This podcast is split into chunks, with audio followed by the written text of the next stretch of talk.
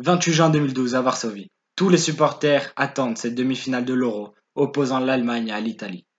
Une Allemagne pouvant compter sur sa nouvelle génération dorée et une Italie pleine de doutes après l'échec cuisant de la Coupe du Monde 2010. Éliminée en phase de groupe lors de cette dernière compétition internationale, la Squadra Azzurra doit se rattraper durant cet Euro et ils le font bien, arrivant dans le dernier carré de la compétition en se sortant d'un groupe où figuraient la Croatie, l'Irlande, l'Espagne, championne du monde en titre et future championne d'Europe, et en battant les Anglais lors du quart de finale. Sélectionné en tant que figure de proue des attaquants italiens, Mario Balotelli ne convainc pas les tifosi, qui l'accablent de critiques avant la rencontre contre les Allemands. Pourtant, c'est bien cet homme qui va changer à lui seul le déroulement de cette rencontre. Le début de match n'est pas à l'avantage des Bleus italiens qui subissent les offensives de la Mannschaft menée par et Gomez, obligeant même la légende et portier de la Juventus, Gianluigi Buffon, à réaliser plusieurs arrêts décisifs.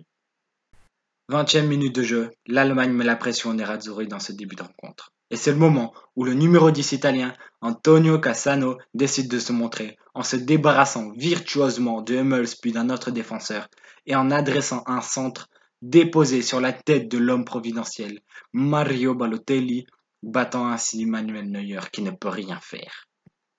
Italie 1, Allemagne 0. L'Italie mène au score dans cette demi-finale.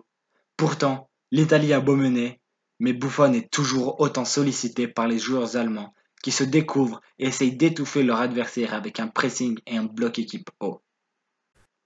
Soudain, à la 36e minute de jeu, Riccardo Montolivo adresse un long ballon en profondeur en direction de Balotelli qui s'extirpe du piège du hors-jeu instauré par la défense des Aigles pour se présenter face à Manuel Neuer.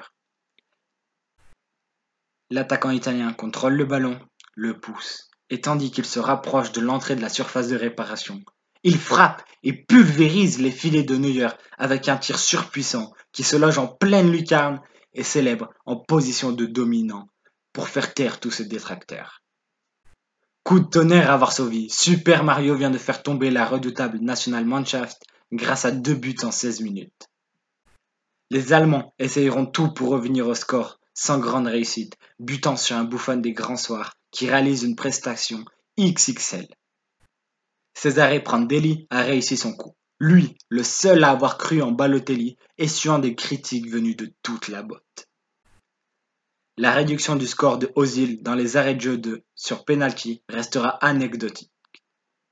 Ce 28 juin marquera le jour où Balotelli a prouvé au monde entier à quel point il était talentueux. Ce jour-là, Super Mario a battu une équipe à lui seul. Ce jour-là, Super Mario a fait tomber la Mannschaft.